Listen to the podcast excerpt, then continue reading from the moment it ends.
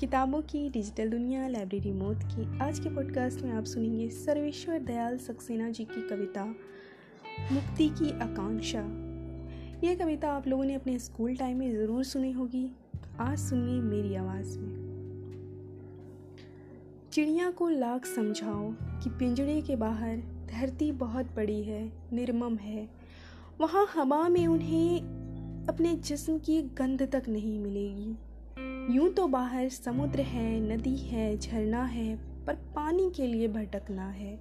यहाँ कटोरी में भरा जल गटकना है। बाहर दाने का टोटा है, यहाँ चुग्गा मोटा है।